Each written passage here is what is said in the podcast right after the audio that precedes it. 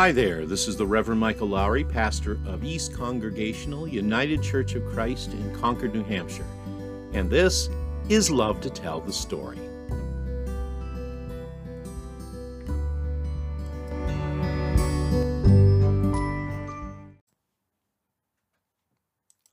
Once, several years ago now, the church I was serving at the time provided what we called a ministry of space to the gifted and talented program of our local high school. Though we at the church were not directly involved, it was an interesting experience for us. Over the course of a couple of semesters, we played host to art classes, a writer's workshop, and even rehearsals for a jazz saxophone group. To say the least, the air around us was alive with a spark and crackle of young energy and creativity, and I have to say, I really enjoyed it. Actually, though, I think that the fact that these students were meeting in a church had an effect on them as well. For instance, one day after a writing class, I noticed some sentences that had been written on the chalkboard by students as starting points for their essays. Apparently, the theme was religion. But rather than the usual collection of scriptural references or assorted statements of faith, which would have been the norm for us, what was written here were hard questions of the nature of belief in the tradition of the church. And there was one such question written down that I've never ever forgotten. What can you say, it said, about a religion that has as its central symbol an instrument of execution? Was it, as I initially suspected, a mixture of teenage bravado and rebellion? Maybe. But it was also clear that this young writer was struggling to find some meaning in a symbol he or she saw every day, saw all around the church where they were studying, but couldn't understand. And in a world that so often reduces the emblem of the cross to a work of art or a beautiful piece of jewelry, I suspect that this young person was not alone in asking the question.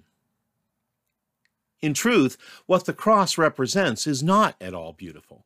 It is, in fact, an object of terror, torture, and death, almost certainly the worst possible means of execution during biblical times.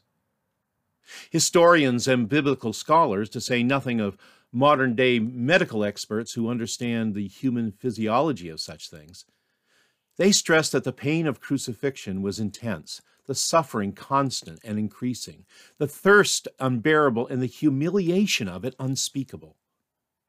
It was truly a horrible and excruciating way to die. That word that in fact comes from the Latin translation of from the cross. And yet, the very instrument of that agony, which hangs at the front of nearly every Christian chapel and sanctuary, is what Paul spoke of when he wrote to the Galatians May I never boast of anything except the cross of our Lord Jesus Christ, by which the world has been crucified to me, and I to the world. To anyone looking at the cross from a distance, it must indeed seem an unlikely symbol of a religion professing to be all about the business of love and peace and justice. But then, drawing closer to this cross of Jesus Christ, as we do during these waning days of Lent, we begin to see, in the words of the old song, its wondrous attraction. Understand that it is not the appearance of the cross, or even the event of the crucifixion itself, in, it is in which we glory as Christians. Rather, it is what was accomplished by Jesus' death on that cross, our redemption our salvation paid for in full by his blood. It is about the glorious Easter resurrection that follows the horror of that Good Friday afternoon. It's the victory of life, life abundant and eternal over death, revealed to us early on a resurrection morning when the women arrived at the tomb to find the tomb, stone had been rolled away and that tomb was empty. And it's a gift a gift given to you and me and to the world by the grace and the divine intent of God Almighty. Well, as I'm speaking these words to you today, our yearly observance of Holy Week is about to begin. And as Christians and congregations will be coming together in any number of different settings for worship and prayer to remember that Holy Week. And although in this year of pandemic we'll mostly be gathering remotely, nonetheless, individually and collectively, we'll be drawing ever nearer to the cross of Jesus Christ with everything that we do. All the traditions of this time, from Palm Sunday Hosanna shouting, feeling the encroaching darkness of tenebrae on Maundy, Thursday, after we've shared a feast at the Lord's table, facing something of the stark reality of death on Good Friday. All of this is not merely to recall the sacrifice made on our behalf, although it is that, but also, perchance, to somehow begin to wrap our hearts around the sheer enormity of it. It is truly the worshipful experience of taking up our own crosses to follow Jesus where he goes on our behalf. And friends, that's important. As we make that journey with Jesus, however, let me say that it's equally important that we remember that neither his story nor our story reaches its end with Christ's passion on Friday, but rather reaches its climax with his resurrection on Easter Day.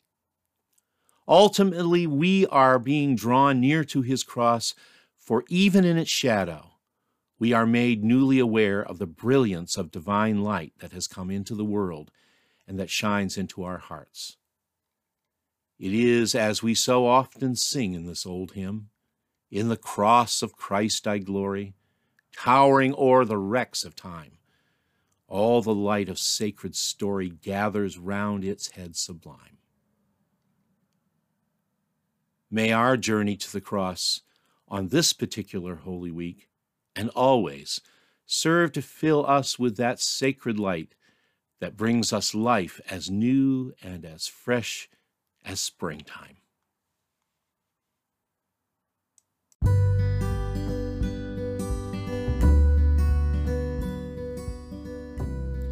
And that's it for this episode of Love to Tell the Story. I'm Michael Lowry, and I thank you for listening today. And until next time, stay safe, be well, and may God bless you with a great day every day. We'll talk to you soon.